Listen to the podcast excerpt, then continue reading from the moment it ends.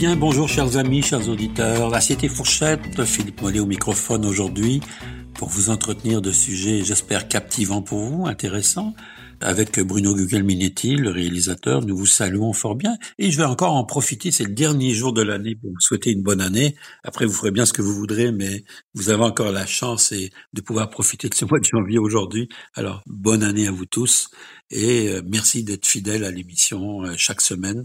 Aujourd'hui, on va parler de sujets un peu particuliers puisque euh, on sait que tout augmente et qu'il est difficile de faire son marché sans pouvoir euh, vérifier les prix, tout ça. Ben moi, je les vérifie pour vous, puis j'essaie de vous donner des trucs, des idées pratiques pour que vous puissiez bien manger, utiliser des morceaux de viande, par exemple, c'est le cas aujourd'hui, où je vais vous parler des bas morceaux.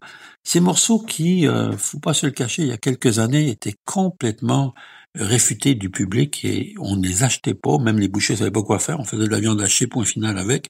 Et là, on s'est dit, à un moment donné, mais c'est quand même stupide de faire de la, viande hachée avec des morceaux que l'on pourrait cuisiner et cuire. Et aujourd'hui, non seulement ils font la une de, bien des restaurants, donc on, les voit au menu de, de grands, de, de bistrots, de grands restaurants et, et autres, parce qu'on s'est rendu compte que ces bas morceaux dont je vais vous donner bientôt l'explication. Le, euh, ces bas morceaux, ben, ils sont goûteux.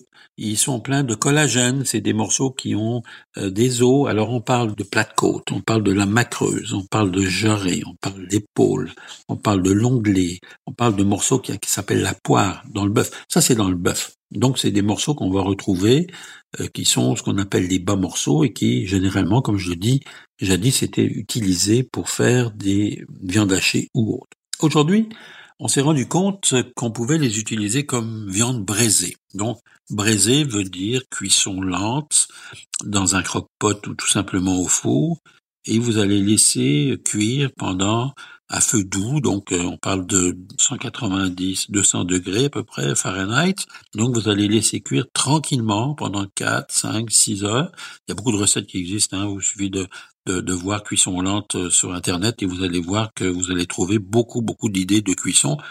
Et ces morceaux vont s'accommoder, euh, comme par exemple, je vais vous donner un autre exemple, la joue de bœuf aujourd'hui. Quelques années, la joue de bœuf, là, on trouvait pas ça, ou la joue de veau, là, on trouvait pas ça à commercialiser. Aujourd'hui, vous en trouvez. Il suffit de les réserver, de les commander. Bon, alors l'avantage de pourquoi ces bons morceaux? Parce que d'abord ils coûtent beaucoup, beaucoup, beaucoup, beaucoup, beaucoup moins cher que si vous achetez l'éternel filet mignon ou euh, un steak euh, d'entrecôte qui va quand même coûter un certain prix.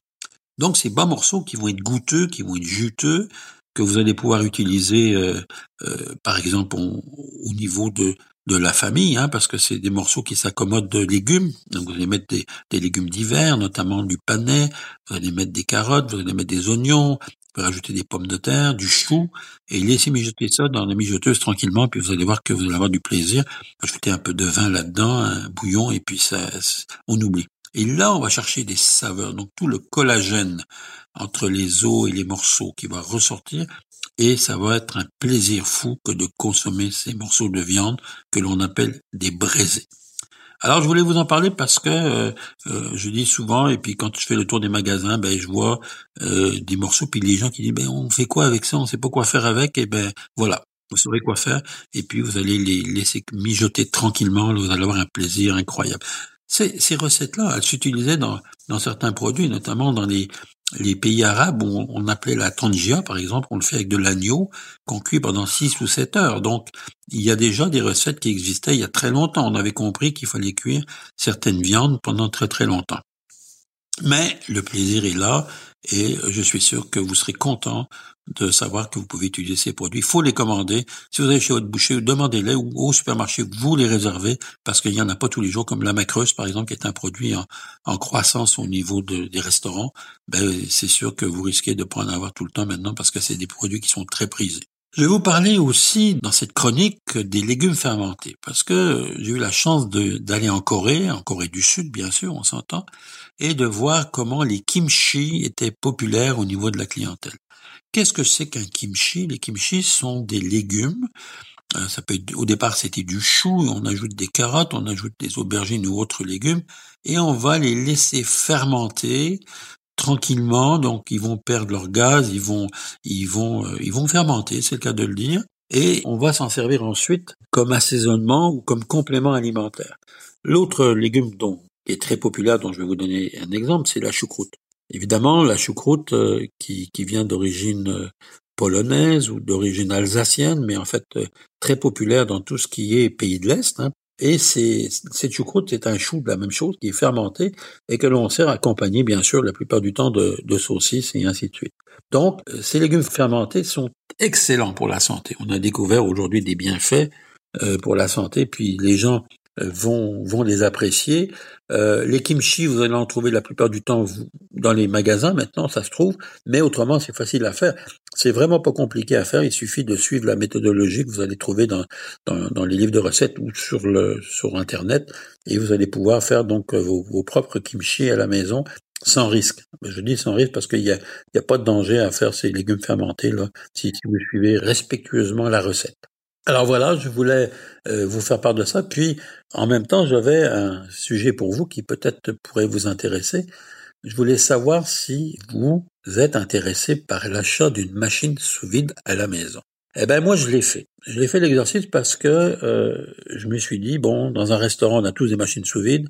Est-ce que ça vaut la peine? Aujourd'hui, on trouve des machines euh, un peu partout, dans toutes les grandes surfaces, vous allez les trouver, dans les grands centres. Donc, ça coûte pas très cher. On parle à peu près 200 dollars, mais l'efficacité, elle est très très très bonne. Et euh, j'ai acheté donc une de ces machines avec les sacs que vous achetez après. Les compagnies vont faire de l'argent sur les sacs. Hein. Soyez rassurés, c'est pas sur la machine qu'ils font de l'argent, mais c'est sur les sacs qui vont vous vendre. Et ça, ça vous permet, lorsque vous recevez, par exemple, moi j'achète euh, des, des morceaux de viande entiers que je découpe. Et là, évidemment, je les mets dans un sac et je les mets sous vide avant de les mettre au, soit au frigidaire ou soit au congélateur.